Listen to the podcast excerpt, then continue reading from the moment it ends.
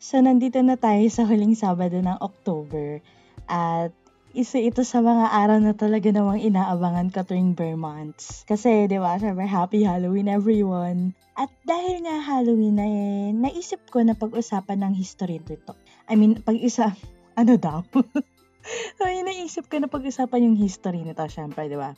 So, wala rin naman kayong choice kung hindi ay makinig. So, base sa mga nabasa, napanood, at narinig ko, eh, I mean, ang pinagmula ng selebrasyong ito ay ang Samhain ng, ng Asian Celtic Pagan. So, matagal na patagal na panahon na to, ilang libong taon na ang nakakalipas. Tama ba? Nakakalipas. Three days, ano siya, three days fire festival ito na sinicelebrate ang death and rebirth. Sabi, ayun yung pag-uumpisa ng winter at pagtatapos ng summer. Kasi 'di ba mas humahaba nga naman yung ayun gusto ko sabihin. so, ayun nga mas humahaba yung gabi kaysa sa umaga, 'di ba? So, meron tinatawag na Wheel of the Year ang mga ito.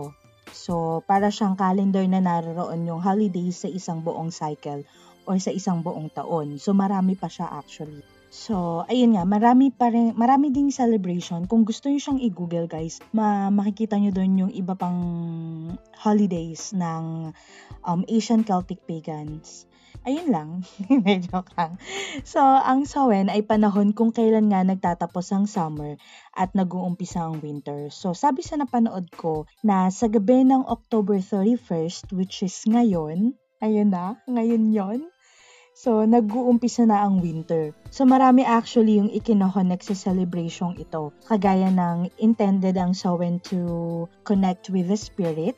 Tapos, dito kasi yung period ng taon kung kailan or um, numinipis o nasa pinakamanipis ang pagitan between living and the dead. So, dati, well, actually, until now naman, feeling ko pinag-uusapan, pa, I mean, pinaniniwalaan pa rin siya na ang mga namatay daw o mga yumao, eh, may pagkakataong bumalik dito, 'di ba Para bumis para bumisita sa atin. Kasi hindi niya sila binibisita. So, noong una, noong mga na, dati-dati, mga, ayun nga, nung period na yon eh, nagbigay, nagbibigay sila ng offerings. Tapos, gumagamit din sila ng mga kasuotang nababagay sa okasyon. However, nang pumasok ang Christianity and Catholicism, eh, doon na nag-umpisang mabago ang tradisyong ito. So, isa sa mga, or ilan sa mga pagbabago sa Sowen nung dumating ang relihiyong, relihiyon, ang lakas mga, ano, mga history class. Yung, ano, yung, ayun nga, yung religion na nabanggit ko kanina, eh, so instead of honoring pagans, gods, and goddesses, ano na, ginawa nila itong pagsiselebrate na sa mga santo. Ginawa nilang November 2 ang pag-honor sa mga yumao which we now call yung All Souls Day, 'di ba? At hindi nagtagal naging All Hallows Eve ang naging tawag sa traditional night of Samhain. So Then, eventually, naging Halloween. Tapos, noong, uh, noong 20th century, na nag-start na ma-commercialize ang Halloween. So, syempre, um, business-minded sila. So, nakita kasi nila yung chance na kumita dahil nga dun sa celebration na to. Pumatok naman sa mga tao until now. Nakikita naman natin, nagka-COVID lang talaga. Pero, ay nga, nag-start magbenta ng candies, na costumes na related sa Halloween, tapos gumawa ng movies na related din dun sa, sa celebration na yon. So hanggang ngayon, which is ginagawa pa rin naman natin, pero alam nyo guys, na ano ko na to eh, um, na-share ko na to sa dating si sa dating episode ng CCN. Ay, hindi ko alam kung napakinggan yun. Pero nakikita ko yung ano, nakikita ko yung difference nung ano nung bata pa ako. Bata pa ako. so dati nung elementary to high school, hindi ko alam kung hanggang elementary ba. O ata elementary to high, elementary to high school, ano, nag, nag-join kami sa trick or treat sa Mega Mall. As in, makikita mo doon na ang dami naka-costume. Halos lahat ng boutique, halos lahat ng store doon, eh, nakikippartisipa sa sa trick or treat na yung makakuha kang candy, yung nalagyan mo dati na yung pumpkin basket na halos mapuno-puno na. Tapos, yung recently, hindi naman dahil sa COVID, pero kahit before-before pa nun, nakikita ko na hindi na siya ganun siniselebrate or hindi na lahat nakikipag-participate sa sa uh, trick or treat sa Mega Mall. Merong meron pa rin, oo. Hindi naman mawawala. Pero hindi na kagaya nung dati na pag Halloween talagang ramdam na ramdam mo yung, ewan ko, may iba talaga ako nag-feel pag Halloween. ano kaya? Hindi ko ma-explain. Well, anyway. Ang gusto ko talaga malaman is kung meron kayong mga tradisyon, I mean, ikaw, yung family mo, or you and your friends na related sa Sowen o sa Halloween na tinatawag natin ngayon. Kasi 'di ba ma- madalas or mas kilala is yung nag nag nag-aalay ayun nga yung sina, napag-usapan namin last week ni Sir Hell ng ng the 3 AM encounters ayun nga yung tradition na nag-off naglaiwan ng offering sa nag-iwan ng offering sa lamesa, mga ganon. Nagsisindi ng kandila and all. So kayo guys, ano yung tradition nyo? Yung wala lang, gusto ko lang malaman. So comment down below kung meron man kayong ganon. So eto na, hindi ko na patatagalin pa, baka kakatulog na siya. Go lang. Okay, so guys, hindi ko na patatagalin pa. Ang makakasama ko ngayon ay isa sa hinahangaan ko talaga sa kasipagan. As in, wow. totoo. At iyon ay walang iba kundi si Sir Nev Caro ng Pinay Creepy Pasta. Hello, sir! Yay! Hello, hello. Ay, ba't ako yung nag-hello? thank you, thank you. Naman mo ba yung kupa sa boses ko? Huwag kang kabahan. Kinakabahan ako. Anyway, kamusta naman ang buhay? Eto, okay lang. Medyo matagal akong hindi nakapag-upload. Four days yata. Ang gabi, no? I mean, paano mo naman manage yung time mo? I mean, ang alam naman natin na ang dami mong channels, di ba? Paano mo siya naman Oo. manage? Ewan ko. hindi, pero hindi, hindi rin naman ganun katagal mag-edit ng video tsaka mag-record. Yun nga lang, talagang una pa lang ang pinuhunan ko dito sa channel. Ito nga, itong studio. Para, kasi, Oo. alam naman natin sa pagre-record, ang pinaka-problema natin, mga aso, manok, True. nagtitinda ng balot. yung, Isa yun sa talagang kapag ginaganahan ka na mag-record, ready-ready ka na. Pagka naumpisahan ka ng ganun, talagang mawawalan ka ng gana eh. Kaya yun, inisip ko nung umpisa pa lang talaga, puhunanan ko itong equipment tsaka itong lugar na tahimik na makakapag-record ako. Kaya din siguro yun. Kaya medyo madalas ako nakakapag-upload at maayos ko na gagawa yung recording. May naisip ako, um, ngayon lang actually. Ngayon lang, totoo ba? Hindi, bakit Ngayon ano? lang? bakit Pinoy Kirby Pasta? Kasi bago pa ako nagtayo ng channel, talaga nakikinig na ako sa creepypasta. Marami nga nagsasabi na ini iniisip nila na sa akin ang galing yung creepypasta. Kinuha ko lang kinuha ko lang 'yun kasi talagang talagang meron ng creepypasta na matagal nang tumatakbo sa YouTube, mga narrators na ano, pero wala pang Filipino version. Kaya 'yun. Inisip ko kunin ko na Pinoy creepypasta na. In fairness, actually, ang gustong, gustong gusto ko din yung ano mo eh, yung, ano tawag dito, yung logo mo. Ang lakas mo. Ah, hindi, ah. mm. Ah, ano yun eh, um, galing dun sa work ko dati. Matagal ko ng logo. Actually, lahat yun, yung Shadow Weavers, Oo. yung Gintong Pahina, pati itong Pinoy Creepypasta. Mm-mm. Tapos, kung mapapansin nyo yung logo, palagi siyang merong araw na kulay itim. Medyo obsessed ako sa Oo. Black Sun, kaya ganun. Mm. So by the way, kasi 'di ba meron kang animation channel. Ah, Gaano katagal yung process bago ka or ayun, bago kayo makakompleto ng isang buong video? sa animation, yung 2D, ano, ah, meron akong animator para doon. Wala wala akong as in boses lang ako doon sa 2D. Kasi oh, hindi na iba iba yung process ng 2D doon sa 3D. Yung 3D, yun dalawa kaming nag-animate doon dahil yun talaga yung trabaho ko bago ako nag dito sa nag-start dito sa YouTube. Kaya talagang mas may galaw ako dun sa 3D kaysa dun sa 2D. In fairness ah. Kasi, kasi yung... Ah, tapos, hindi, ah, natanong mo gano'ng katagal. Ang 2D, ang sabi sa akin, ang matatapos niya daw yun in 3 weeks, ang isang 10 minutes na episode. Yung 2D, ay yung 3D, mas mabilis dapat kami kaso kulang kami sa oras nung nag-animate dahil pareho kaming yun nga, may trabaho pa maliban pa dito sa narration. Yun. Grabe, ang tagal. 3 weeks. Oo, yung isang ang nag, nag-animate na English, yung si Lama Arts, ang Oo. alam ko, maabot pa daw ng 3 months yata yung sa kanya noon. Pero ngayon siguro, dahil may mga baka kumukuha na sila ng animators nila para mas mabilis, mas mabil, mas madalas silang mag-upload. Grabe. Pero napanood ko yung, talaga. ano, napanood ko yung sa, yung, well, yung dalawang videos mo doon sa 2D, ano mo, channel. Ay, sa 2D, oh. Ay, Oh, nakakatawa, ang galing.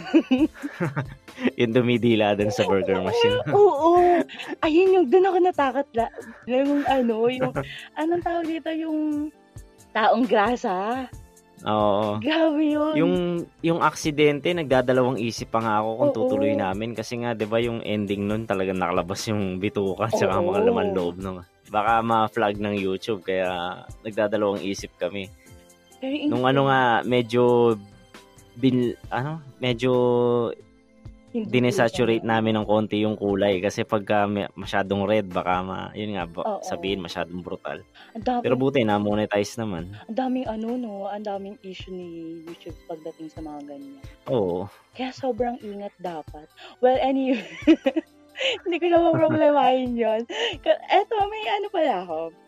Bakit, a- ano, I mean, sino si Neb Quero nung wala pang Pinoy Creepypasta? Wala, wala pang YouTube channel niya. bago ako nag YouTube mga 10 to 10 mga 12 mga 12 years ano game developer Kala ko sabihin mo, mga 12 years old ako.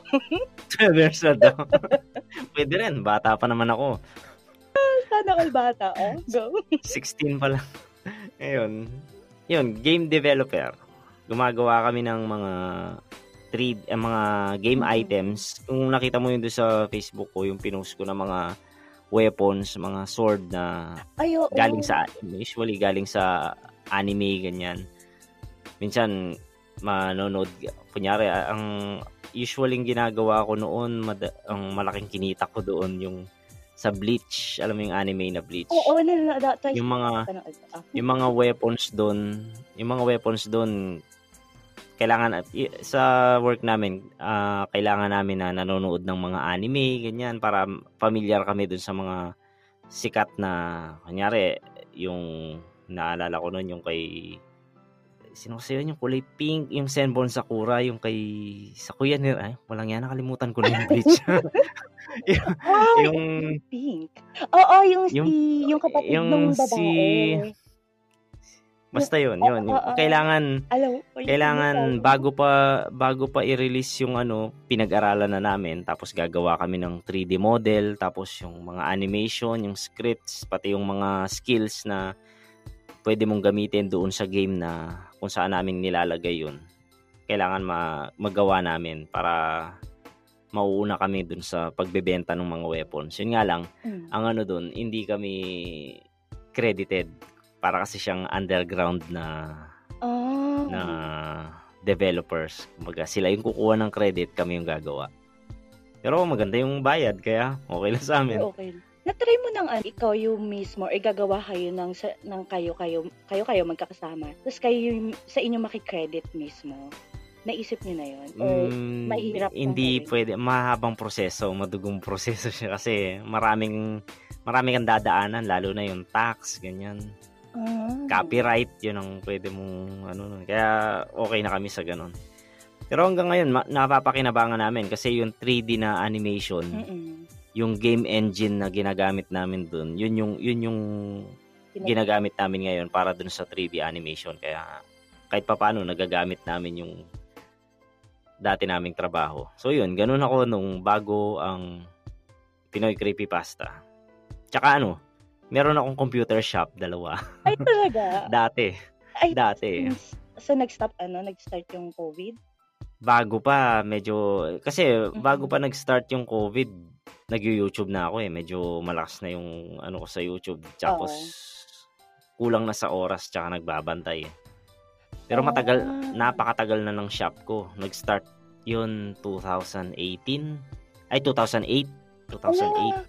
Ano Mm-mm. naman? Tapos, eh, na recently lang nag-stop o years na din? Ini-stop ko na, ini-stop ko na rin. Kasi hindi ko na talaga Ba't malulugaran. ginawa mo lang kami?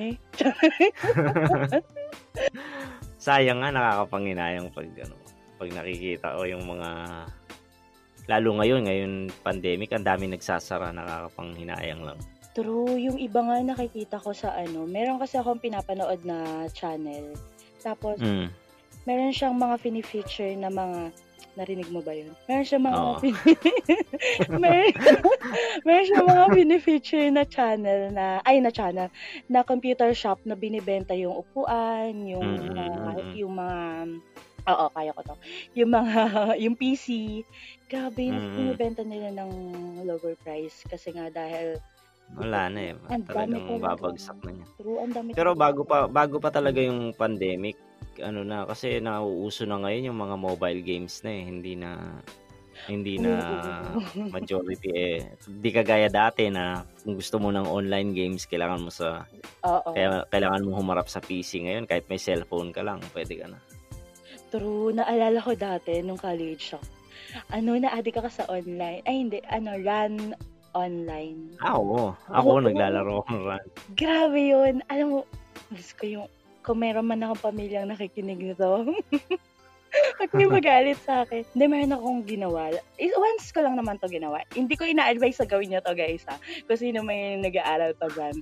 Pero ano, Ah. sobrang gustong gusto ko siyang ipa-level up. Kasi shaman yung ano ko dun eh, character ko. Ah. obviously. FS. Papansin naman, no?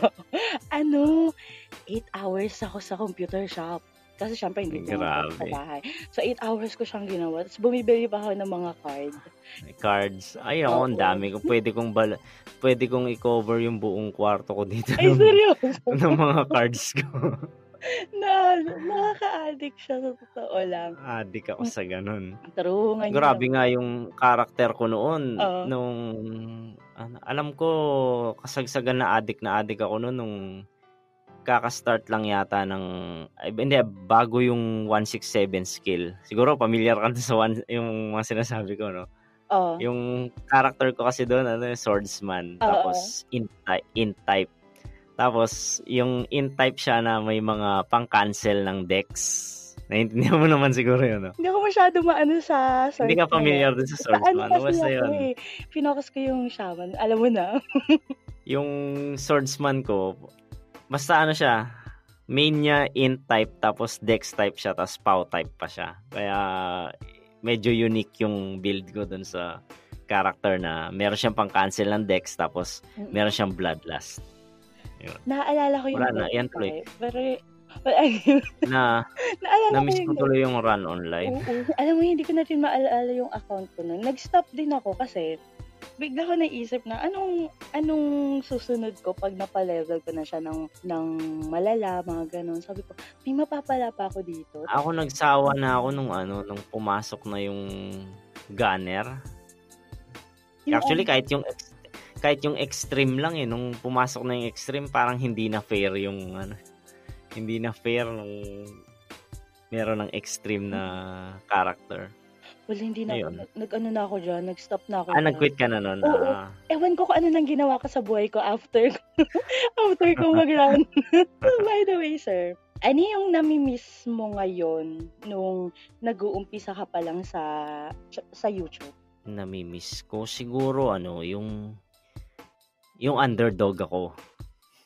Kasi dati ang may ang talagang sikat na sikat noon si Sir Strange ng Spooky Five Pinoy, 'di ba? Tapos kami ni Oo, Darker Room ang nag-uumpisa pa lang. Mm-mm.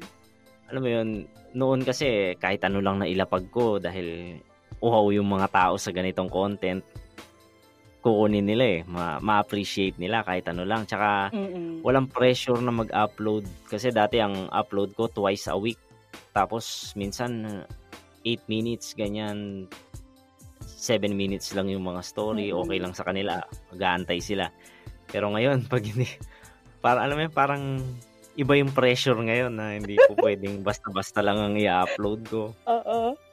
O kaya yung pag ayoko mag-upload, hindi ako mag-upload ng ilang araw, makita mo yung inbox ng Facebook, sunod-sunod na yung mga nagme-message, kailan ako mag-upload.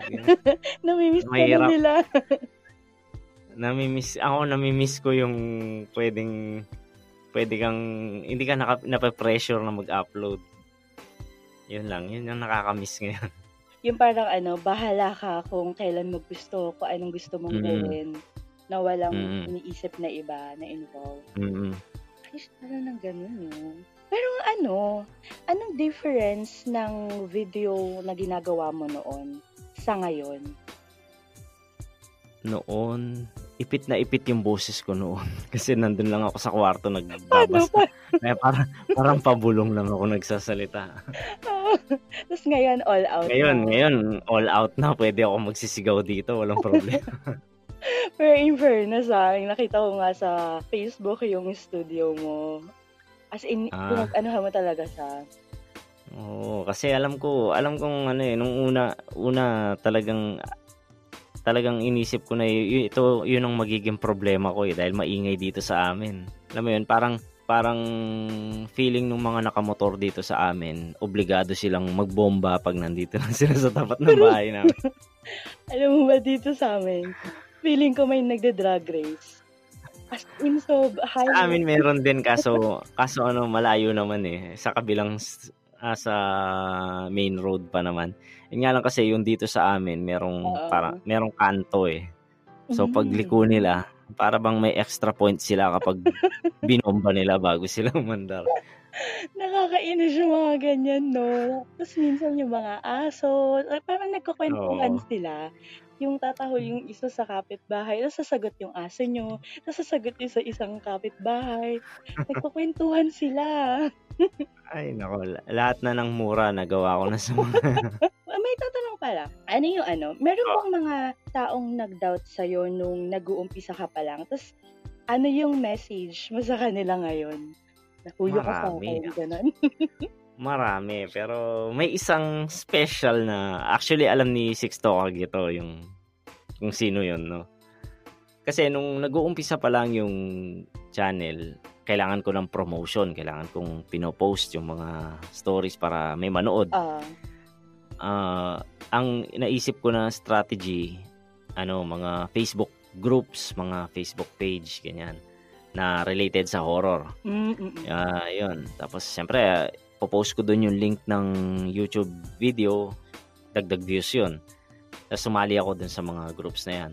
Tapos, may isang group doon, ah, hindi ko na nasasabihin kung anong group. Ay, group ba siya? Oo, group, group siya. Tapos, ano, ah, mayroon namang mga rules yung groups na dapat mag-post kayo, mga horror stories lang, mga ah, anything related to horror. Tapos, anything na hindi related sa horror, hindi namin na-accept. Kasi, yung kailangan mo nang i-accept ng admin Mm-mm. bago ma-post yung ano mo.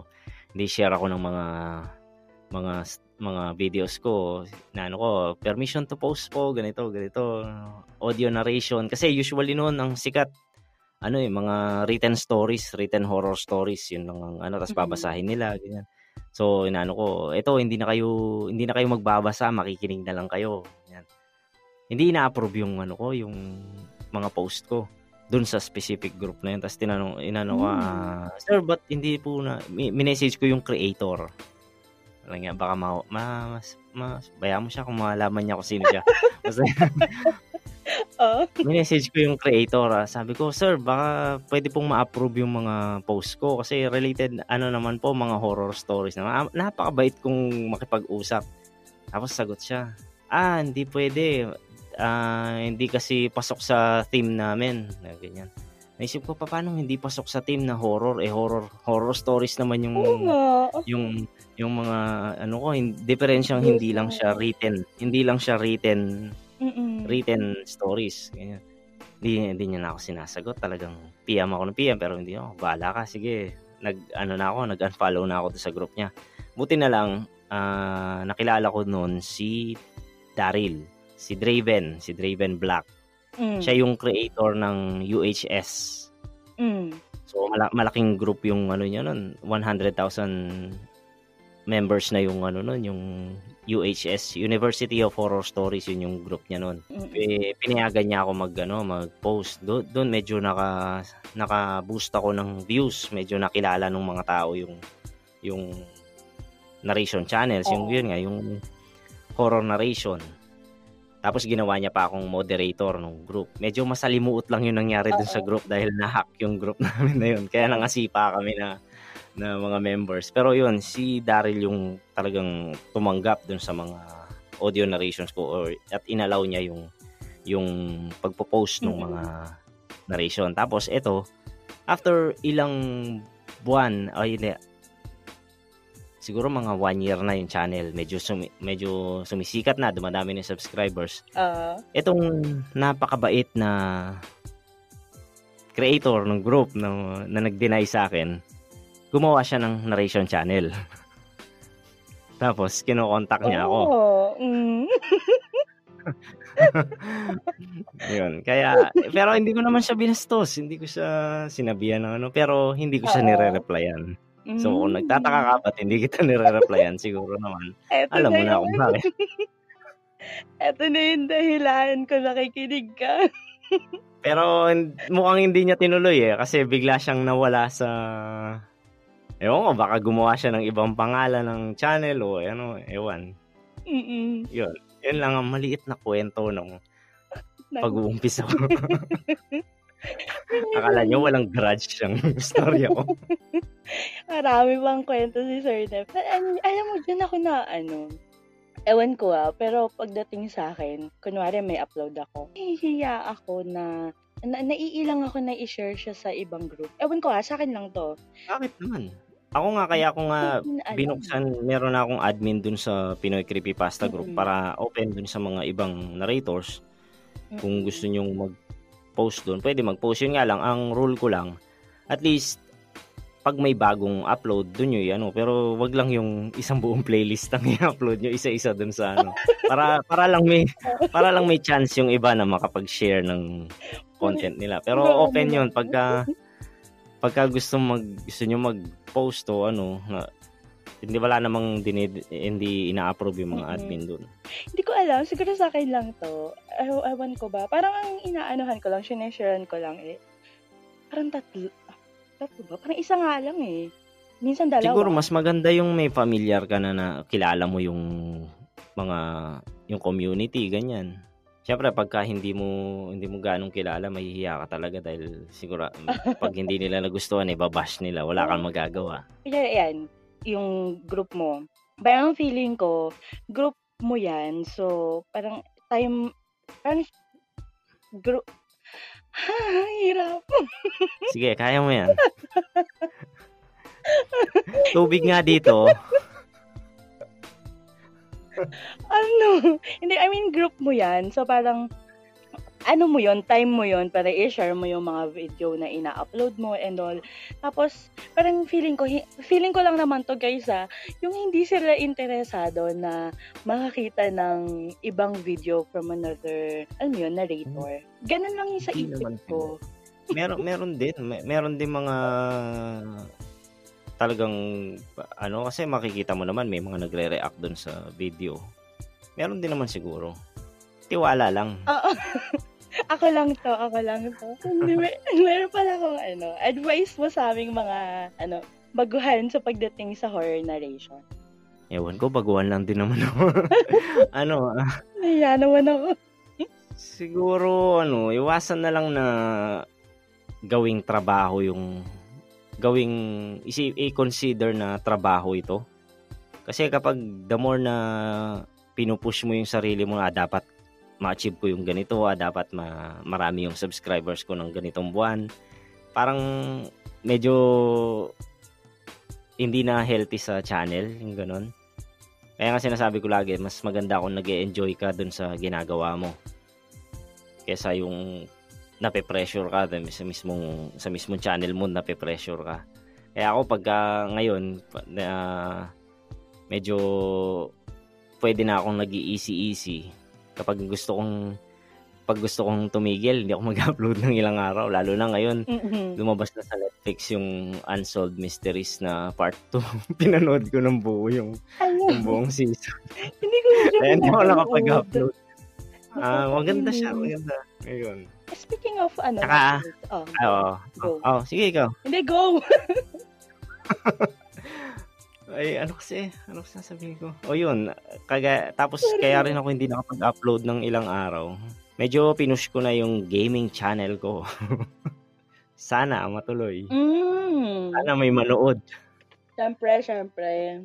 Tapos sama mo yung mga ano.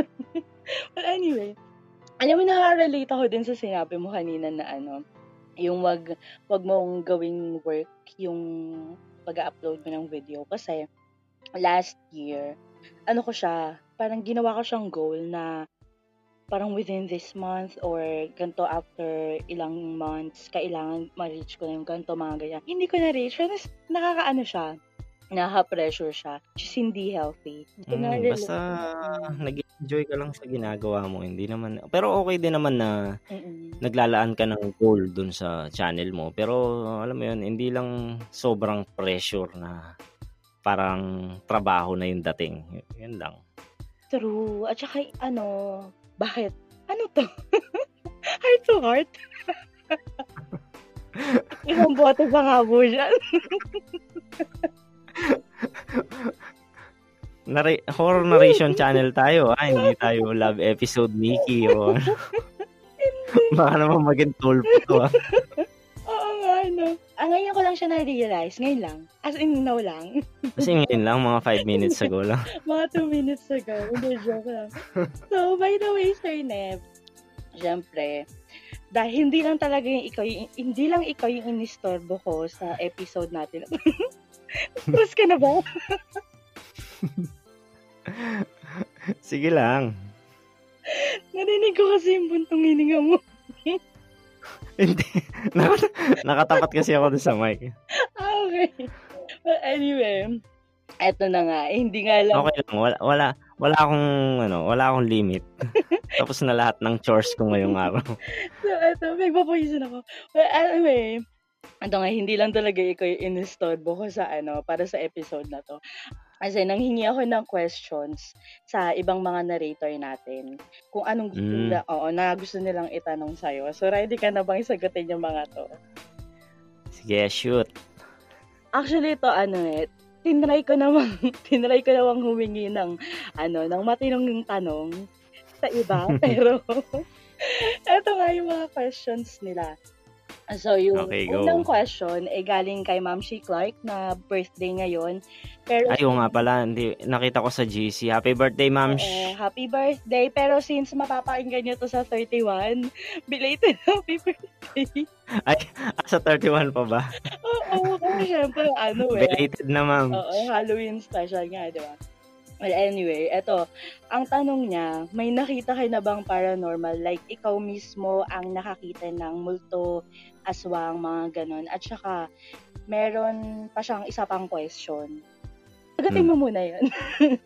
Ay, yung una muna. Akala ko sasabay na. Paranormal, medyo konti lang eh. Tapos yung isa, yun ngang bala kong ikwento dun sa... Ewan ko kung matutuloy yung Halloween special ko na Oo. story ko naman yung ano. Pero medyo hindi ko na lang i-detalye. Doon na, antayin nyo na lang dun sa story ko mapopost ko. Pero uh, related siya sa ewan ko kung kulam o ano yung Oh. experience ko na yon. Tapos yung sunod, ah, ito shinare ko na dati nung Mm-mm. nakakwentuhan ko sila Ma'am Tin tsaka sila Boss Ken sa ng Scream PH. Yung dati Oo. nung ewan ko kung napakinggan nyo yun. O yun, ah, na-share ko na rin yun. Yun nga, yung sumab- may sumabay na... Ah, sandali, pa- paano ko bang sisimulan? Na, boss. Yung kwento ko na ang madre Mm.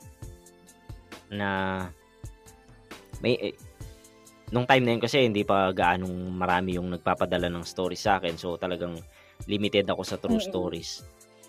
May nagpadala sa akin na yun nga yung kwento no babae siya tapos nag-send siya ng ganun lang kasi sa mga paulit-ulit na nagtatanong po kung paano mag-send ng story sa akin sa Facebook lang po sa Messenger send nyo lang doon yun, ganun lang, ganun yung sinend. Nag-send siya sa messenger. Mm-mm. Tapos, sige, ninarate ko.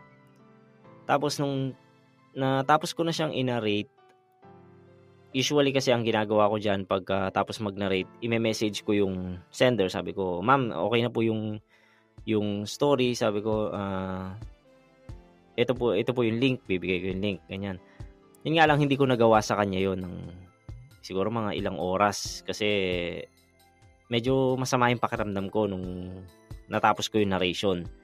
Tapos, nung binabalikan ko yung raw recording ko, kasi ako, pagka nag-record ako, record ng isang pasada, no?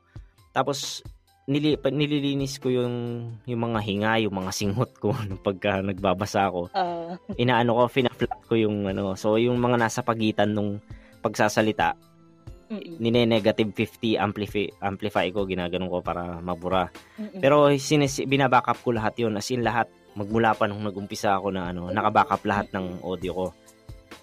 Yung dun sa madre, pinakinggan ko, meron siyang sumasabay na babae tsaka lalaki na boses na hindi sa akin. Hindi rin naman sa TV dahil wala naman nakabukas na TV o ano. Tsaka kung kanino man kasi usually nagre-record ako madaling araw, alauna, Mhm. alas dos. Taka ako, ba't may pumasok na boses? Ang, tapos noon, ang s- nakakaano pa, yung kasing storya nun na may madre dun sa cubicle sa banyo tapos may demonyo sa likod Oo. niya. Para ako nagnanarrate lang, no? Ano, ah, yung scene na yon na napapanaginipan daw nung sender, paulit-ulit kong napapanaginipan habang may sakit ako. Nakakapagtaka, hindi ko pa na-experience yung ganun. Ewan ko bakit ganun. Hindi ko naman masyadong, hindi ko naman paulit-ulit na iniisip yung Oo. scenario na yun dahil ni, ninarrate ko lang naman. Mm-mm. Tapos nung ano na yun, sinubukan, nung medyo nag-okay na ako, kukontakin ko na niyan yung sender para i-send sa kanya yung link na, na na-rate ko na yung ano.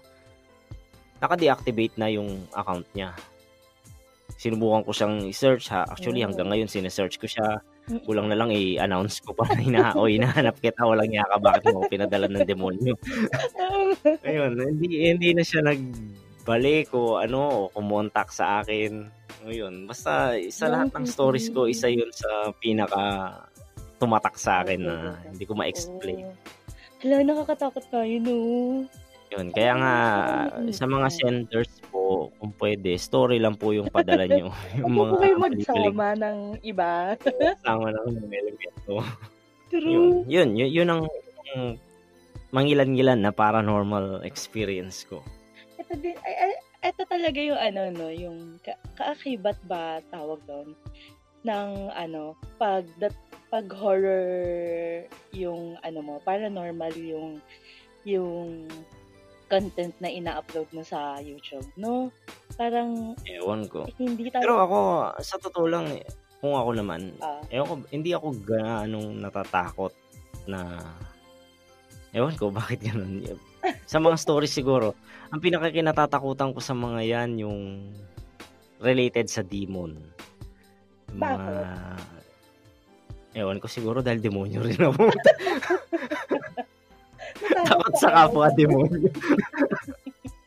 Hindi naman, ewan ko lang. Parang feeling ko lang, kulang na kulang ako sa, alam mo yun, usually kasi sa mga story natin, pagka din na may encounter sa mga demonyo, Oo. nanalangin ako, umusal ako ng dasal. Ako kasi hindi ko magawa yun eh, kaya feeling ko wala akong protection. Oo. Ay, sa bagay, no? Sabi nga din nila. Pero ako din, actually, hindi ko din siya ginagawa. eh.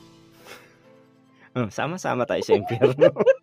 Naisip ko tuloy, ginagawa ko ba yun? Well, anyway, hindi din naman, hindi lang naman din yung, for me ah, hindi lang naman din ganun yung kaisa-isang way para para protektahan yung sarili natin. But anyway, sa iba na lang, sa ibang ano na yon sa ibang episode na yun ng ano. Ito pa yung question ni, Okay. ano, ni Ma'am Shi Clark. Oh, second Ano, question niya. bakit sa palagay mo ay naging successful ang channel mo? Bakit nga ba? ano, siguro, siguro dahil nga nung naging consistent ako nung time na medyo na, ah, naghahabol na ako ng subscribers. Yun yung sinabi ko na, yun nga, yung sinabi ko na wag gawing parang trabaho. May time noon na, alam mo yun, uh, talagang pinush ko, ganyan, uh, upload ng upload, ganyan, hanap ng, chinaga akong hanap ng, ng stories. Pero, naisip ko, masyado ko nang pinapagod yung sarili ko. Kasi talagang, pag nung time na yun, talagang hirap na hirap ako, lalo na nung wala pa yung studio. Alam mo yung busit na busit ako sa mga aso, sa mga hindi ko ma hindi ko matapos-tapos yung nire-record ko na 10 minutes. Alam mo yun, ang nakakabuti, okay lang sana ako nasa pagitan sila ng pagsasalita eh. Yung pagsasalita, magsasalita ka, tapos space, Mm-mm. dun sa tumahol, ma- maaalis mo yun eh. Eh, yung nasa kalagitnaan na nagsasalita ka, dun siya kakahol, kaya talagang hindi mo maaalis na background music yung kahol ng aso. Yung nakakabwisit doon. O yun, siguro after after noon nung inano ko na masyado ko nang pinupush yung sarili ko nag-decide ako na hindi na lang. Basta consistent na lang yung upload ko. Bahala sila kung magustuhan nila o ano. Basta sige lalapag ko yan. Consistent ako mag-upload kung gusto nyo bahala kayo. Kasi alam mo nape-pressure ako noon ano kayang magandang content? Ano kayang Mm. magugustuhan nila? Pero ano ba yung inano ko noon? Noon yung Tales of Suspense, hindi nila gusto eh. Kasi ang daming nagagalit. Hindi naman horror yan. Wala namang multo. Wala namang ano. Edi, eh, kasi naisip ko sa Amerika, sa US, sikat na sikat yung ganun eh. Mas Oo. yung kay Mr. Nightmare, gusto gusto nila yun. Taka ko ba tayo? Ayaw nila nung ganun, hindi nila hindi nila pinapanood. Na, nape-pressure ako na baka hindi na hindi umu, hindi umusad yung channel ko. Oo. Pero katagalan, kita mo, isa sa pinaka malakas kong views ngayon yung Tales of Suspense. Nga, nga lang medyo mahirap siyang gawin. So yun, naging consistent lang na hindi ako nape-pressure. Siguro yun yung Mm-mm. yun yung sikreto na para uh, nothing to lose, parang ganun na ako kasi pessimist ako eh. Yung Oo. pag may ine-expect ako, iniisip ko hindi ko makukuha. Para kapag hindi ko nakuha, okay lang. Pero pag umasa ka na makukuha mo tapos hindi mo nakuha, parang may sakit eh. Pag, True. Ah, in- may ano, oh may dadagdag ka pa dun sa ano. Sa- wala na, yun lang siguro. Yung second kang- question, I go, ano? Narinig mo yun? Nasa daan ka lang yata eh. Ba't may narinig akong busina? Sa kanto. But anyway, yung second question, nanggaling to kay Sir Ino ng Incognito Ah, okay. Stories. At ang Si, question si niya, Glock 9 yan. oo, si Glock 9. Eh, ano ang pinaka-worst comment na nakapag-apekto sa'yo at paano mo natutunang i-handle yung mga ganun? Sa ngayon ah, wala na talaga akong, wala nang epekto sa akin yung mga basher, basher, murahin, laitin ako. Wala na eh. Wala na akong, ako ginagawa ko dyan, black na lang kaagad. Para mabura na, mabura na sila sa existence. Ganun lang kadali. Pero pinaka nakaka-trigger sa akin, yung pag-fiction yung story, hindi nila magigets. Alam mo yun, napaka-imposible naman ng kwento mo. Patay ka na, paano ka nakapag-send ng story? Yun ang pinaka, pinaka nabubuisit ako. Alam mo yun, lalo, ko na, na, lalo mong papaniwalaan na mahina ang reading comprehension ng mga Pilipino. ang laki-laki na kasi ng fiction horror story. Si, alam mo yun, dati nga meron pa akong announcements bago bago yung story na fiction story ito na sinulat ng writer, ganyan, ganyan. Tapos makakabasa ka pa ng ganun na comments. Nakaka... Eh, wala lang. Halatang ano, halatang hindi ni sila masyado nagpe-pay attention sa ano, no? Kaya nga, hindi kasi na, masyado nilang, masyado silang nasanay na pagkaganyan true story. Oo. Pero, yan naman kasing, ito, itong buong narration na to, nagsimula ito sa fiction. Mm-mm. Kung babalikan mo yung creepypasta narrations noon sa YouTube nung nag-start ito nung I think 2011. Fiction lahat 'yon. Ngayon-ngayon lang, lang talaga lumalabas yung mga true story na pinapadala. Tapos kung babalikan mo pa yung Gabi ng Lagim, fiction lahat 'yan. Yung may mga writers na nagsusulat ng Mm-mm. mga story na yan. Tapos kung babalik ka pa sa pinakamatagal nung yung mga horror radio drama sa US, ako mahilig ako nakikinig ng mga ganun, eh, yung mga 1930s, 1940s na mga na mga radio drama na Mm-mm. horror.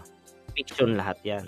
So yun, yung ba't na masyado nila na masyado nang tumatak sa utak nila yung true story na parang na- nahihiwalay sila dun sa fiction. Yun, yun lang ang naka, yun ang nakakapagpa-trigger sa akin. Yung mga ganong comments. Nakakapanginit ng ulo. Nakakapanginit ng ulo na parang gusto mong isumbong sa mga magulang nila na hindi sila nag-aral ng matino nung pinag-aaral sila. gigil na gigil. Ito na. So, yung third question, eh, nanggaling kay Sir Paul ng Creepy McPanset. Oh, skip Oh. na next next question. Hindi, joke lang. Okay, wag Oh, anong yan, anong ma- anong maipaglilingkod ko kay Boss Paul? Ang tanong niya, anong sekreto mo sa pagnanarrate ng mahahaba at maraming stories pero hindi nagbabago ang quality ng boses? May something na iniinom ka ba? Ritual? O baka may secret ka talaga? Ayun lang. Ah, secret ay sa pagnanarrate ng mahaba. Ako kasi pag nagdanarrate ako, sinisikap ko na hindi gumaga as in hindi gumagalaw yung ulo ko pag, pag nagnanarrate. Kung paano yung layo ng Oo. bibig ko dun sa mic, hindi ko talaga ginagalaw. Di bali nang nangangawit ako na na ano. Tapos minsan nakakapag-post naman ako na kunyari nauuhaw na ako lalo na pag mahabang mahaba yung story or pag pag yung compilation. Yung compilation mas gusto ko kaysa dun sa isang mahabang story Oo. kasi yung compilation pwede mong tapusin yung isang story na 5 minutes tas pahinga ka tas record ka ulit. Hindi na gaanong mahahalata kung mag-iiba yung mag-iiba yung timbre ng boses kasi magkaibang story naman yun. So yun, pagka ganoon yun lang, hindi masyadong gumagalaw yung ulo ko dun sa mic. Tapos may isa akong may isa akong technique na ginagawa kapag ewan ko sa babae kung e-epekto ito pero sa lalaki effective na effective siya. Mas magandang nagnanarrate ng madaling araw y- o yung pagkagising mo. Kasi iba ibang iba yung boses mo kapag ano, ang ang nabasa ko na dahilan kung bakit Mm-mm. yun mas relaxed yung voice box mo Oo. pagkagising mo. Kaya talagang parang newscaster yung boses mo na Oo. napakababa. Tapos may isa rin na technique na yung ano bang tawag nila nag nag-hum yung parang mm, Mm. mm, yung ganon. Mm-mm. Titingnan nyo sa YouTube may tutorial na ganon. Yun ginagawa ko yun kapag gusto ko na malalim na malalim yung, malalim yung boses mo parang kwentong takip silim si Boss Jupiter parang ganon ang Oo, boses Ang ganda din ng boses ni, ni Sir. Ang ganda ng boses ni Sir kaya Tira, enjoy na enjoy ako pag nakiki- pag nakikinig ako sa channel niya. Naisip ko tuloy. Siya yung nakakapal Ewan ko. na ako sa boses ko eh. Nakakapalan sa boses. ang kapal ng Nakapalan ba? hindi Hindi ano eh. hindi nahiya hindi nahiya yung boses mo. Oo, ang kapal niya. anyway, ano na, pinapatagal ko pa ito. Yung pang fourth question, ano naman to, binigay naman to ni Sir Six na, ay, wait lang. Oo, ni Sir Six ng Room 6. Ah, yung- Yan ba yung rapper? Yung rapper, ang galing. Nakasubscribe ako dun sa channel niya ngayon ha. Yung RAR. Lumilihis lumilihis ng direction si Boss Six ha. Rapper siya ngayon. Pero at least, di ba, may ibang direction na ano, True. hindi lang narration. Ang galing din ng ano no, ng YouTube. Talagang doon mo malalabas. Eh, hindi lang naman YouTube, eh, TikTok, Instagram and all. Doon mo malalabas yung talent mo na hindi masyadong accepted ng ano no. Mm, lalo na kung meron ka ng mga followers o ano, Oo. kumbaga meron ka ng stepping stone para itry yung mga bagong inakala mo na hindi mo masusubukan. True. Ang galing ng ano, ang galing nila. Ang galing, wala akong iba na ang galing nila. But anyway, ito yung tanong ni, ano, ni Sir Six. Ano daw ang gag ano daw? Ano ang gagawin mo pag nasa gubat ka at bigla kang hinabol ng mga tiyanak? Ha ha ha ha. Ay, Tiyanak naman, demonyo talaga tong si Sir Six na to. Sana naman mga amaso ng babae naman na kailangan ng maglalahi, ganun. Mga ganun sana. Tiyanak, tiyanak agad. tiyanak naman. Maraming ganun sa banyo namin. Eh, may, siyempre, tatakbo. Wait, maraming ganun sa bahay ninyo? Oo naman. oh, well, tatakbo. Tatakbo lang? Tatakbo lang, siyempre. Ano yung ko sila. okay, so, grabe, no, ano, sino ba yung, ano, merong, yung, PewDiePie. Oo. Si PewDiePie. Ah, alam mo ba, hindi ko siya kilala. Hindi ako nanonood ng video niya. Pero may parang nirecommend siya nung ngayong week lang. Hindi ko alam kung ngayong week or last week. Pero nagulat ako, nasa 106 million yung subscribers niya. Siya yung ano, siya yung pinakamaraming, hindi ah, nalagpasan na siya ng T-series. Pero siya yung pinakamaraming, ano, tsaka, kumbaga, lahat na halos ng YouTubers, siya na yung tinitingala eh alam, ewan, hindi ko siya napapanood, pero matatry ko nga panoorin yung mga, mga video niya. Ang galing, nag, wala na, nagulat na Na-amaze lang ako. But anyway, galing naman to kay Sir Baron ng Baron the Ghost Hunter. Aro, mukhang hindi maganda rin ang itatanong ni Boss B. Ah. Sabi ko Sige, nga go. tinry kong magtanong ng maayos. So, ano sabi niya, Boss Neb, may asawa ka na ba? Kung meron, ilan po? Joe. Ilan din ang anak mo. Salamat, Boss Neb. Rock and roll to the world. And in- inad ko lang yun to the world. okay. ma, ma, ma, matino naman yung tanong niya. Ah, asawa, secret na lang muna akong sa relationships. Pero anak, meron na akong isa. Kung ka-add nyo ako sa Facebook, makita nyo, no? pinost ko siya nung Father's Day. Ang chismoso mo, Boss Baron. si Boss B yata, puro panganay, alam ko. So, anyway, thank you so much. And hindi tayo magtatapos ng walang fast talk. Siyempre fast lahat talk. oh, lahat ng ano, lahat ng nagiguest dito sa CCN may fast talk talaga. Pero naisip ko lang to recently na hindi lang siya, 'di ba? Ang alam ko sa fast talk is pag tinanong ka, sagutin mo lang yung question, walang explanation, 'di ba? Pero mm. ngayon, bibigyan natin ng I mean, bibigyan mo ng explanation yung sagot mo. Game? Sige, sige, go. okay, so first... Kinakabahan yata ako ah. Hindi, more, more on paranormal naman to. Ano, ah. Mas maayos tong question na to. So anyway, what is your greatest fear? Fear? Dali. Hindi ko alam. Alam mo, greatest fear siguro. Uh, pwede bang mahaba o one word lang ang sagot? Ikaw, Pwede kasi bang... explain mo din siya eh. ah, explain ko rin siya. Siguro yung ano, yung mahirapan sa pagtanda. Yun ang isa sa ano ko. Kasi ako, nung bata ako, ang isa sa tuma umano sa isip ko, ayokong umabot ng 70 o 80, ganyan. Feeling ko 60, okay na ako. Ay, talaga. Kasi naki, alam ko kasi, alam ko kasi kapag nasa ganun na yung edad mo, doon na talaga yung mga sakit-sakit na mm. Mahihirapan ka na, tapos yung mga yung parents mo wala na, minsan minsan yung kung may asawa ka, wala na yung asawa mo. Tapos yung mga anak mo, iniiwan-iwan ka na. Oh. yun. Si, Alungkot na. Siguro, eh, Alungkot. Yun, kaya siguro iniisip, yung greatest fear ko eh yung tumanda ako na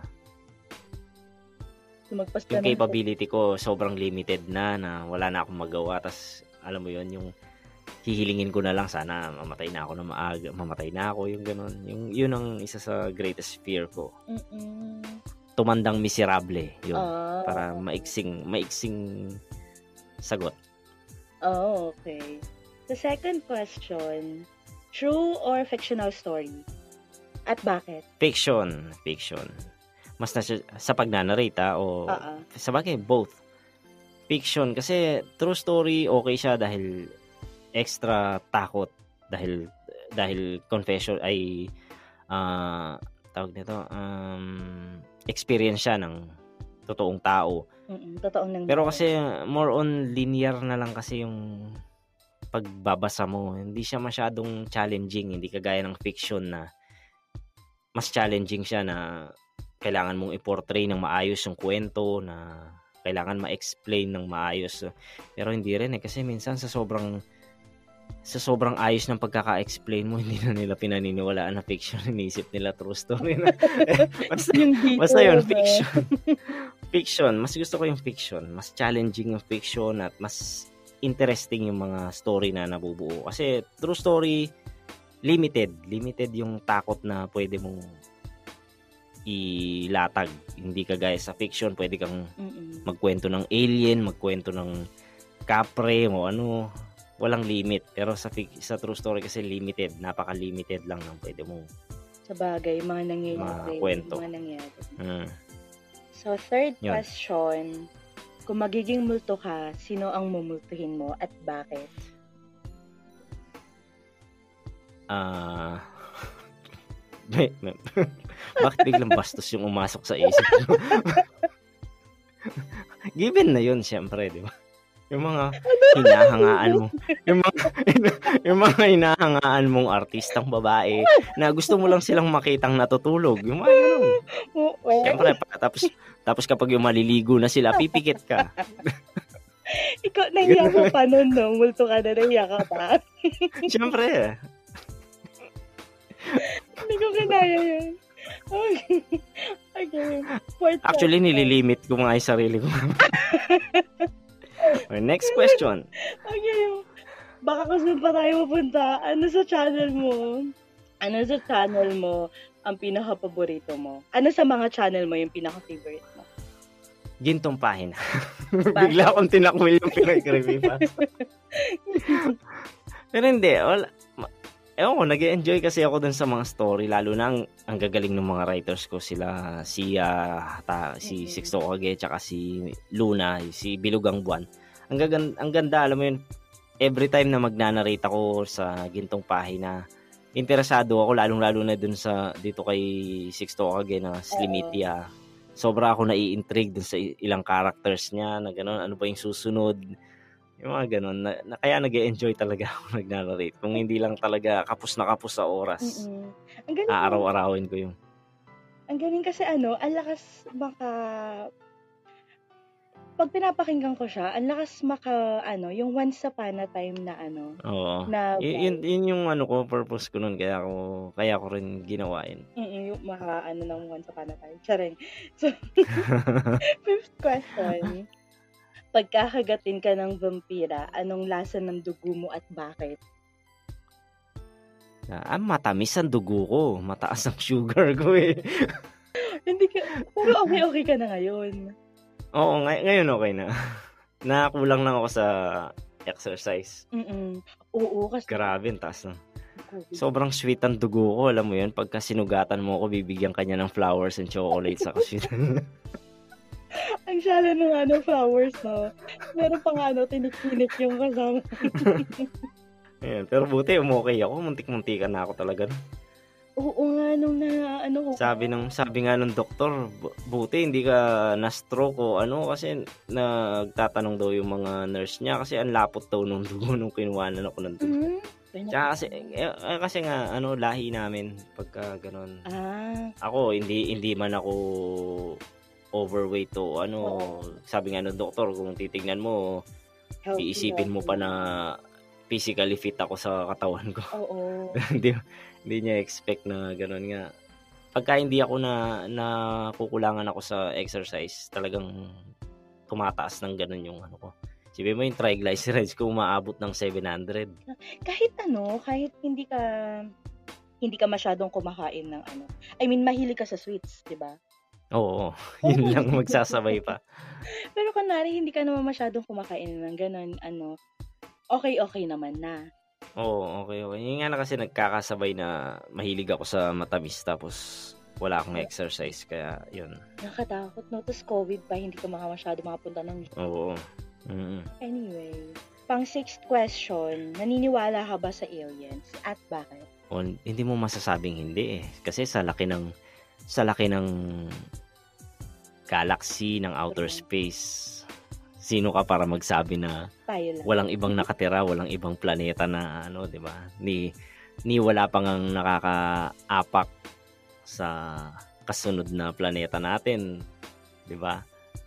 Hindi mo alam kahit sa Mars True. man lang may mga na may mga nakikita sila na parang may fossil remains o ano na dati may buhay doon. O, yun pa lang pwede mo lang pagbasihan na posible, posible, True. posible talaga. So, Tsaka nandyan si Goku, tingnan mo, alien.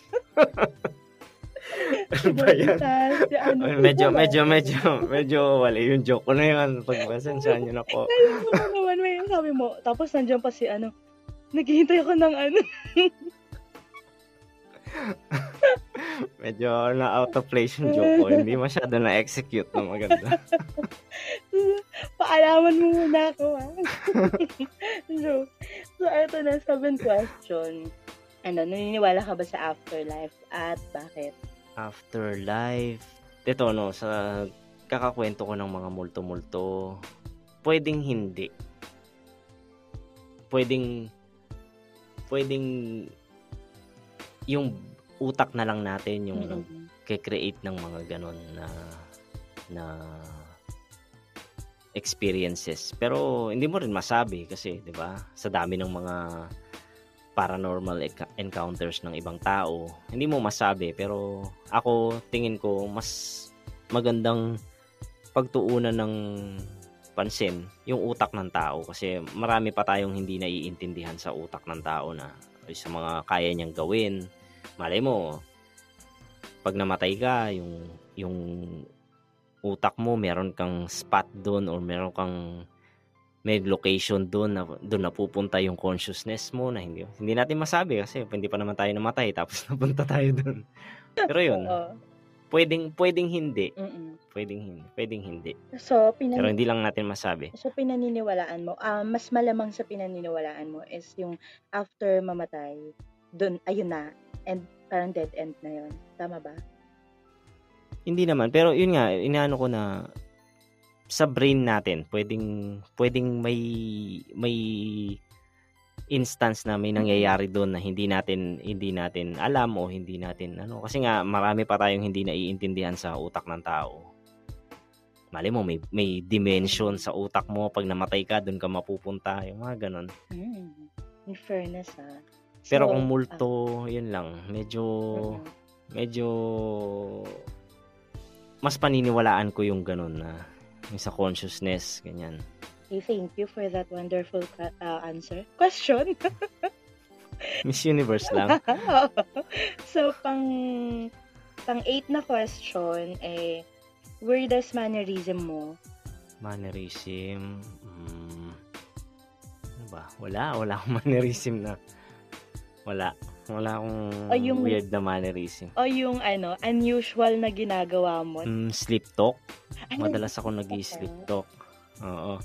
Tsaka, ito, ang unusual na nagagawa ko, yung ano, lucid dream. Yun, isa yun sa, yun nga, yun sa sinasabi ko na Oo. mga hindi natin naiintindihan sa utak ng tao, yun, yung lucid dream. Kasi ako, nung, nung bata ako, Mm-mm. nagtataka ako bakit nagagawa ko yun. No? Pag, tas pagka kinukwento ko sa mga Mm-mm. kaklase ko, sa mga kalaro ko, hindi nila, hindi nila naiintindihan Oo. Na yun, na, nagagawa kong makontrol yung panaginip ko. Pag nananaginip ako, may instance, may times na nagagawa kong kontrolin. Tapos nung medyo nagtumanda na, nag-college, nag- nagkaroon ng internet, natuwa ako na ang dami palang tao na nakakagawa ng ganun. Tapos pwede mo pala siyang aralin. Tapos yung mga gina- yung method na ginagawa ko para gawin yung lucid dream, isa pala sa mga Mhm. ganun sa mga method na tinuturo nila para ma-achieve mo. Tsaka siguro sa lahat ng paranormal na na kwento o topic, yun, yung lucid dream ang isa sa talagang nandyan, talagang nangyayari na literal na magagawa mo kahit sinong magagawa mo. Tapos hindi ma-explain kung bakit kung bakit nagagawa ng tao, ganyan. True. Tapos, 'di ba, 'di ba, malaking mystery 'yon na saan located yung dream world na 'yon na Oo. nagaga, naga, nagagawa mong kontrolin. 'Yun, isa sa mga magandang topic yung lucid dream. Napakalawak na topic. 'Yun, isa yun sa mga unusual na nagagawa ko. Actually, ano, um, napag-usapan natin yung lucid dream. Tinry ko siya ah, ilang months ago. Pinag, ah, kasi, meron akong isang video na in-upload ah, regarding sa panaginip. Ah, an experience ko Mm. lahat yon And Mm. then, since na ano nga sa lucid dreaming, inano ko siya, tinry, hindi ko siya totally tinry. Parang inalam ko yung mga ano, yung mga way kung paano Oo. siya magagawa ng ng successful ganyan. Mm. Tapos meron dong isa na para para ma-check mo kung na, kung nasa lucid dream state ka Ako na. tawag ko doon sa mga ganun triggers. Triggers. O kasi 'di ba, Oo. hindi mo naman inaano. Tapos isa dun sa way para malaman mo is yung titignan mo yung kamay mo kung parang Oo. kompleto siya. Tapos nasa Mm. dorm ako neto. Nasa dorm ako neto. Tapos bigla nagising ako, tapos nakatulog ulit ako, tapos gano'n ulit, tapos nagising sa katulog. Tapos nung, nung nagi, na ano na ako, pagkakising ko, la, nasa madilim akong lugar, tapos parang may billboard na nasa harap. Hindi ko din alam kung hindi ko din alam kung ano yung nandun sa billboard na May, yun. merong higante dyan sa likod mo. Naririnig mo. Ano kasi to, merong construction sa may ginagawa kasing Ah, condo. akala ko merong higante o titan sa likod mo. Ako lang na magkabihigante dyan. But anyway. Ayan, Ayan, balik dun sa Lucid. Ah, tapos ano, tapos edi, parang ano na, kasi normally, pag ano, pag nananaginip ako lagi madilim, tapos nagigi aware ako na nasa panaginip ako. And then, ang ginawa ko, tinignan ko yung kamay ko. Tapos, Hmm. blurred talaga yung ibang ibang part ng ano ko, ng kamay ko. So, dun ko na-confirm na nananaginip ako. na nananaginip ka. Oo. Tapos, tinry ko. oh, ako may, Ay, sorry. Ano yun? yun, may, ako rin may mga ganun ako. Ang triggers ko sa ganyan, ah libro, Mm-mm. orasan, tsaka gate. Yun, yung tatlong yun ang talagang ano, pag gusto mo mag-aral ng ganyan, Mm-mm. mag mag-focus ka lang sa tatlong triggers mo na ano, kunyari orasan. Every time na mapapatingin ka sa orasan, palagi kung gusto mong matuto sa ma- masanay yung ganyan. Every time titingin ka sa orasan, palagi mong tatanungin yung sarili mo. Yung ako eh, ganun ang ginagawa ko. Panaginip ba o hindi? Yun ang laging laging Mm-mm. gagawin mo. So every time matitingin ka sa sa orasan, tatanungin mo 'yun. Every time 'yun. Tapos hanggang sa maging makasanayan mo Mm-mm. ng ginagawa pag dating mo sa panaginip tapos nakita mo na tinignan mo yung orasan Mm-mm. tapos tinanong mo panaginip ba o hindi tapos nakita mo na hindi normal yung ano or hindi mo ma eh, hindi mo ma-distinguish kung anong oras dahil i- walang hindi capable yung utak na mag magbuo ng ganun na scene eh, yung oras kung ano pagka ganun Mm-mm. matik na yun trigger na yun na nasa panaginip ka hindi ka wala ka sa totoong ano Eh, hindi siya Yun. reality. Mm, Tapos libro, every time hahawak ka ng libro or Mm. bubukas ka ng magazine or ng, pahi- ng pahina, pag hindi mo mabasa, eh, jumbled yung mga words, ay yung mga letters, yun, matik na yun, panaginip siya. Tapos ako sa gate, Mm-mm. yung gate, pagka baliktad, ewan ko ba't ganun sa akin. Ah. Isa yun sa, parang sa akin lang, Mm. pagka, ano, pag baliktad siya, yung bukasan niya nasa labas, yun, matik na yun. Panaginip siya. Pero maganda, maganda yung ano. a- ako ang sarap ng tulog ko pag naka, naka, nagagawa ko yun. May question ako. Ano yung pinaka, 'di ba, makokontrol mo yung panaginip mo, 'di ba? Pwede kang Mm. ano, ano yung pinaka the best na masasabi mong pwede mo bang i-share? Baka hindi pwede i-share. yung pinaka Medyo, medyo puno ng kasamaan kasi kaya hindi ko. hindi yung Kung pang, merong ano mga- pang dito lang, pang channel lang. Yung Hindi, ang maganda, maganda dun sa, sa Lucid Dream yun, yung mga scene, scenery, yun ang magandang nakikita. Alam mo yun, pagka, pagkagising ko, ewan ko ba't eh, talagang inaalala ko. Kasi Oo.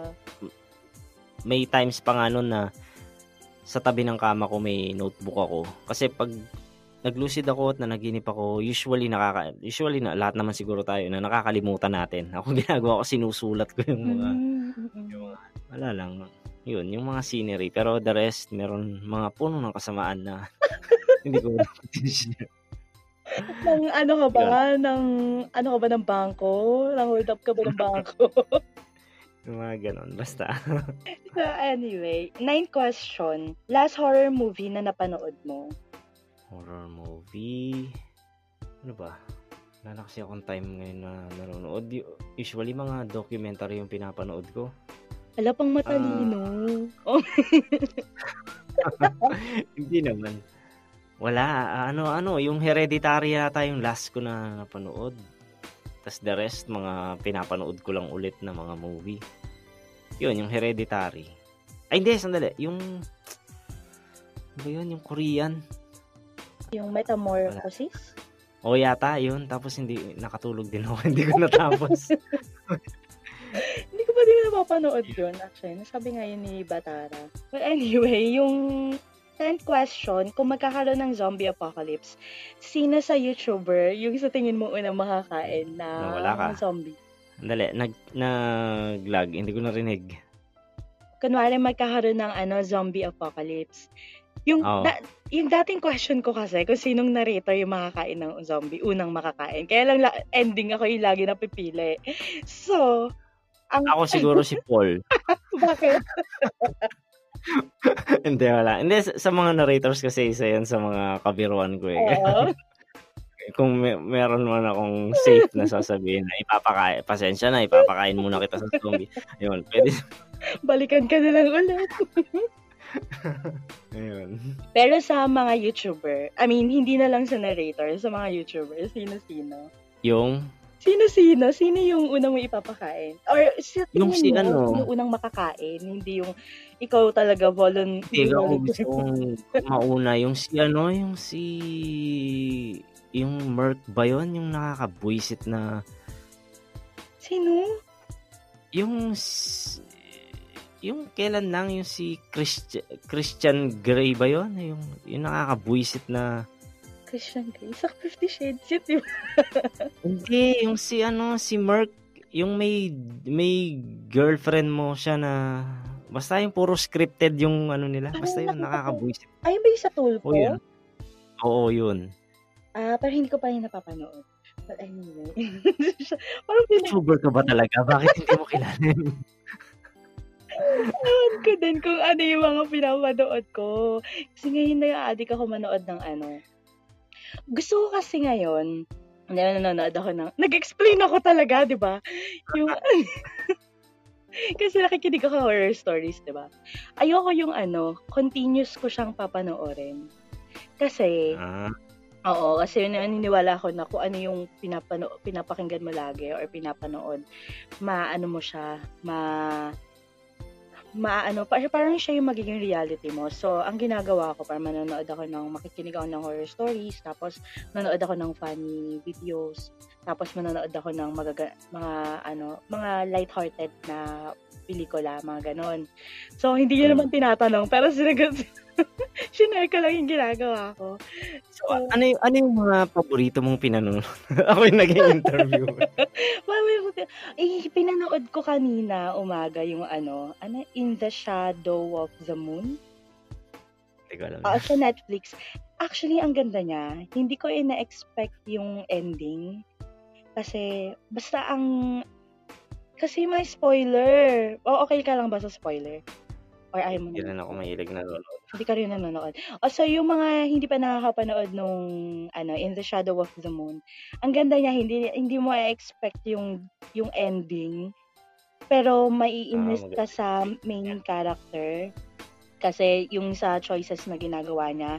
Pero at the same time, hindi mo siya maaano, hindi mo siya masisisi.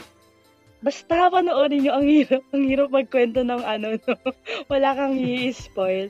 Well, anyway, thank you, thank you so much, Sir Nebs. Ah, okay, tapos na. ngayon. Akala ko 5 hours. Gusto mo ba? Akin go lang. Buong shift ko na. So, thank you, thank you so much. But anyway, may gusto ko bang sabihin sa mga, for sure, maraming makikinig dito na, ano, na, na subscribe, na listener mo talaga. Anong gusto mong sabihin sa kanila? Wala lang. Salamat sa suporta. Yun lang. Tsaka sa suporta na rin dun sa ibang narrators. Kasi isipin mo, from tatlo, tatlo lang kaming narrators, apat. Ngayon, ang dami na. hindi hindi ko na hindi ko na alam kung hindi ko na wala na akong track dun sa iba na dati pag may bago, ah, pakinggan ko nga to, ganyan, ganyan. Ngayon, sobrang daming lumalabas na hindi, hindi ko hindi ko na sila ma-memorize sa sobrang dami. Pero yun, sa, sana patuloy pa kayong sumuporta din sa community, lalo na ngayon na marami na kayong option na na pwedeng panoorin, pakinggan, ano ta. Tsaka maraming magagaling na mga bagong narrators ngayon. True. Yun. Yun lang. Huwag kayo mag-unsubscribe unsubscribe sa akin. Dahil dito, no? biglang, nili, biglang niligtas yung sarili. so, uh, anyway, thank you, thank you so much, Sir Neb, para sa pagsama Okay. sa akin ngayon. At saka kung Pasensya na na tagalan ng bonggang-bongga kasi talaga wala wala kasing linya ng internet itong itong sa studio. Hindi ko nilalagyan ng linya ng internet. Actually, ano, 'di ba nag-message ako, eh, hindi ko ina-expect na magre-reply ka talaga. Bakit naman? Hindi, hindi, yun lang. Matagalan talaga ako mag-reply. Dahil pag eh, kagaya ng sinabi ko nung minsan sa video, sa video ko, may kachat akong isa ngayon, Mm-mm. tas matutulog ako. Kinabukasan, ma- mapapatungan na siya dun sa ilalim. Dahil sa, dami ng nagme-message. Tapos, minsan, minsan, ka, kadalasan pala, ang, ang nangyayari, nahihiya silang, siguro hindi ako sumagot, nahihiya silang i-follow up yung message nila. Hindi na sila hindi na sila magme-message. So hindi ko na makikita ulit yung yung I-message message nila. nila. Hindi ako naman, Kaya walang nga. negative, ano, walang negative naman doon sa ano ko. Ang, kasi nag-message ka ako, di ba? Tinry ko lang talaga siya, actually. Ay, sabi ko, Mhm. hindi busy to eh, kasi ang dami nga nitong ginagawa, ganyan, ganyan. Pero wala, Basta, anyway, basta makaluwag lang ng oras. Malulugaran natin. Ayan, thank you, thank you talaga. At saka guys, kung, kung nagustuhan nyo pala tong video na to, don't forget to subscribe, like, and share ang video. At pati na rin dun sa notification bell. So, para may magawa naman kayo, no? So, thank you so much. Keep safe, people. Bye! Okay.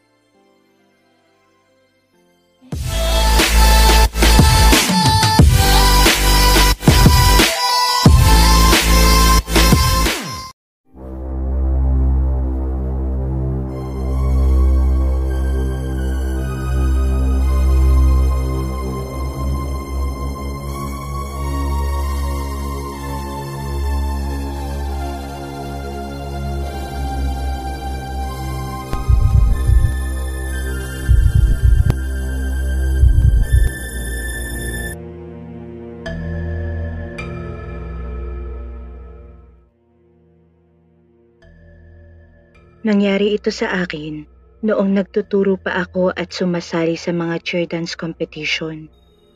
Kinuha ako ng isang eskwelahan na malapit lamang sa bahay namin.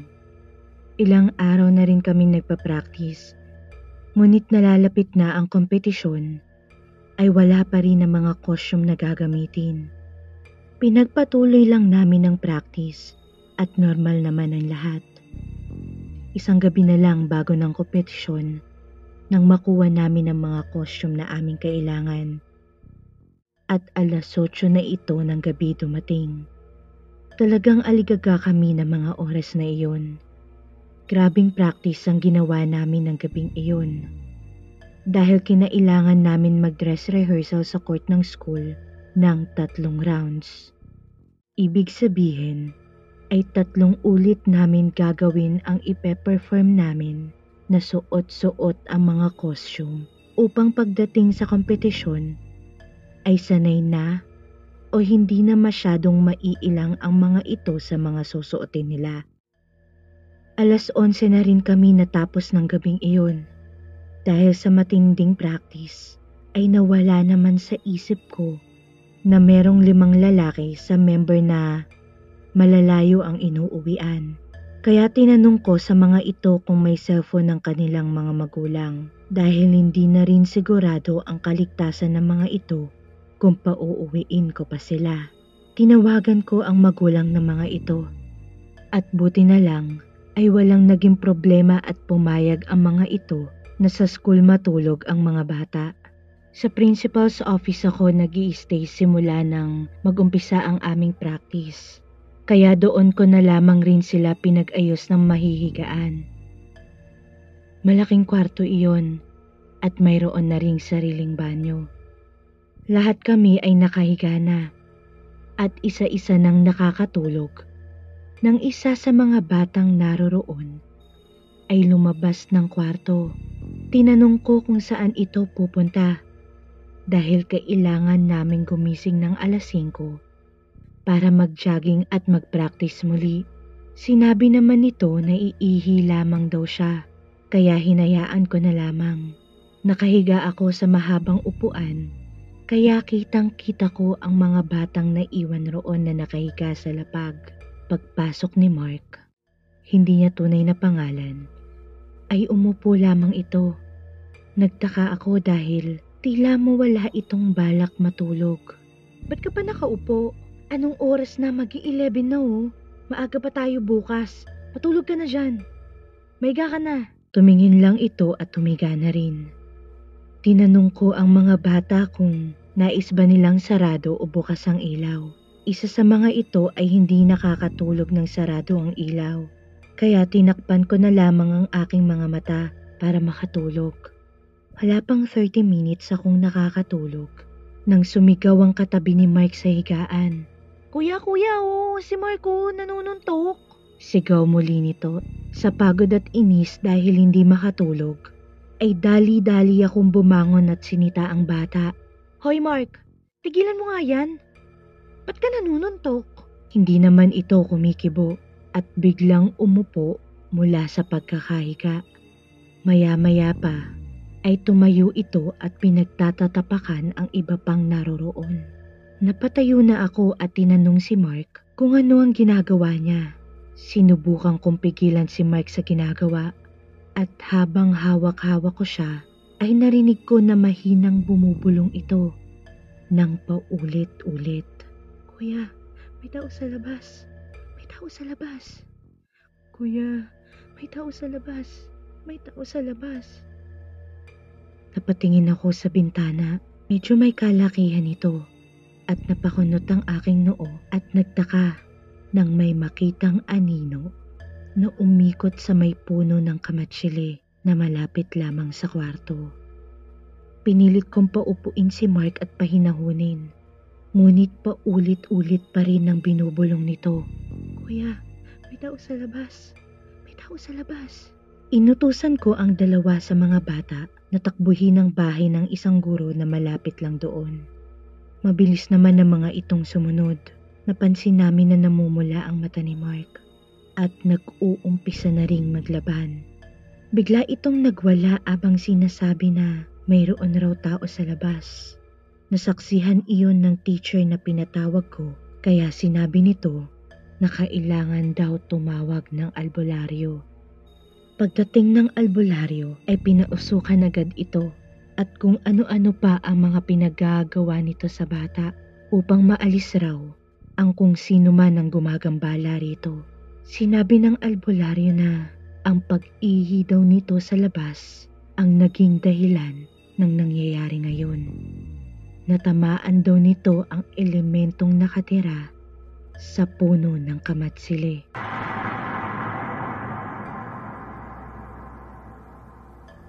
Sinabi rin nito na ayun din daw ang aninong nakita ko kanina.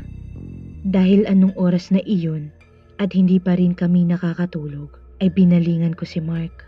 May CR kasi dito sa loob. Ba't sa labas ka pa umihi? Wala bang CR sa inyo? Dahil dyan puyat tayong lahat.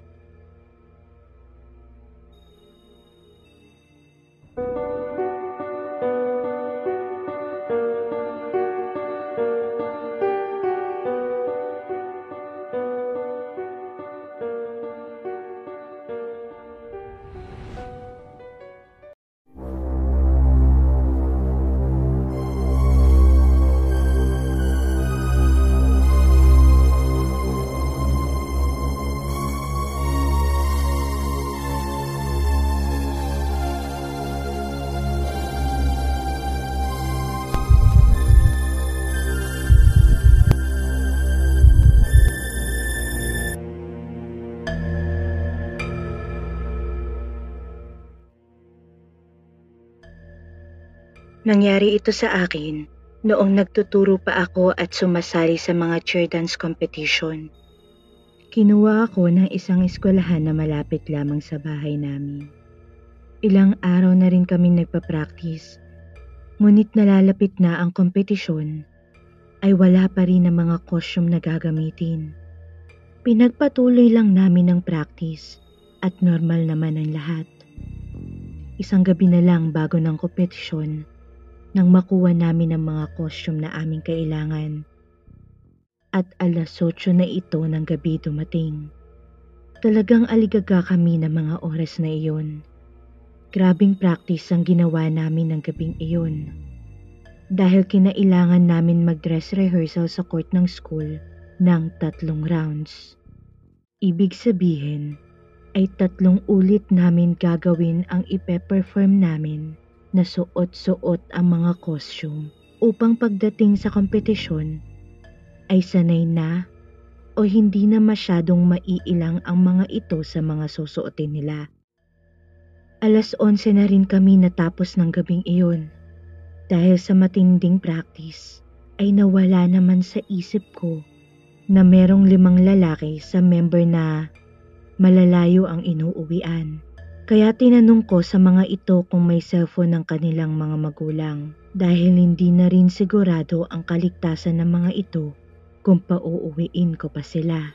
Tinawagan ko ang magulang ng mga ito at buti na lang ay walang naging problema at pumayag ang mga ito na sa school matulog ang mga bata. Sa principal's office ako nag stay simula nang magumpisa ang aming practice. Kaya doon ko na lamang rin sila pinag-ayos ng mahihigaan. Malaking kwarto iyon at mayroon na ring sariling banyo. Lahat kami ay nakahiga na at isa-isa nang nakakatulog nang isa sa mga batang naroroon ay lumabas ng kwarto. Tinanong ko kung saan ito pupunta dahil kailangan naming gumising ng alas 5 para mag-jogging at mag-practice muli. Sinabi naman nito na iihi lamang daw siya, kaya hinayaan ko na lamang. Nakahiga ako sa mahabang upuan, kaya kitang kita ko ang mga batang naiwan roon na nakahiga sa lapag. Pagpasok ni Mark, hindi niya tunay na pangalan, ay umupo lamang ito. Nagtaka ako dahil tila mo wala itong balak matulog. Ba't ka pa nakaupo? Anong oras na? Mag-11 na oh. Maaga pa tayo bukas. Patulog ka na dyan. Maiga ka na. Tumingin lang ito at tumiga na rin. Tinanong ko ang mga bata kung nais ba nilang sarado o bukas ang ilaw. Isa sa mga ito ay hindi nakakatulog ng sarado ang ilaw. Kaya tinakpan ko na lamang ang aking mga mata para makatulog. Wala pang 30 minutes akong nakakatulog nang sumigaw ang katabi ni Mike sa higaan. Kuya, kuya, oh, si Marco nanununtok. Sigaw muli nito sa pagod at inis dahil hindi makatulog. Ay dali-dali akong bumangon at sinita ang bata. Hoy Mark, tigilan mo nga yan. Ba't ka nanununtok? Hindi naman ito kumikibo at biglang umupo mula sa pagkakahiga. Maya-maya pa ay tumayo ito at pinagtatatapakan ang iba pang naroroon. Napatayo na ako at tinanong si Mark kung ano ang ginagawa niya. Sinubukan kong pigilan si Mike sa ginagawa at habang hawak-hawak ko siya ay narinig ko na mahinang bumubulong ito nang paulit-ulit. Kuya, may tao sa labas. May tao sa labas.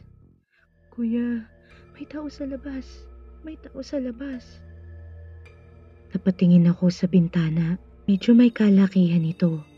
At napakunot ang aking noo at nagtaka nang may makitang anino na umikot sa may puno ng kamatsili na malapit lamang sa kwarto. Pinilit kong paupuin si Mark at pahinahunin. Ngunit paulit-ulit pa rin ang binubulong nito. Kuya, may tao sa labas. May tao sa labas. Inutusan ko ang dalawa sa mga bata na takbuhin ang bahay ng isang guro na malapit lang doon. Mabilis naman ang mga itong sumunod. Napansin namin na namumula ang mata ni Mark at nag-uumpisa na ring maglaban. Bigla itong nagwala abang sinasabi na mayroon raw tao sa labas. Nasaksihan iyon ng teacher na pinatawag ko kaya sinabi nito na kailangan daw tumawag ng albularyo. Pagdating ng albularyo ay pinausukan agad ito at kung ano-ano pa ang mga pinagagawa nito sa bata upang maalis raw ang kung sino man ang gumagambala rito. Sinabi ng albularyo na ang pag-ihi daw nito sa labas ang naging dahilan ng nangyayari ngayon. Natamaan daw nito ang elementong nakatira sa puno ng kamatsili.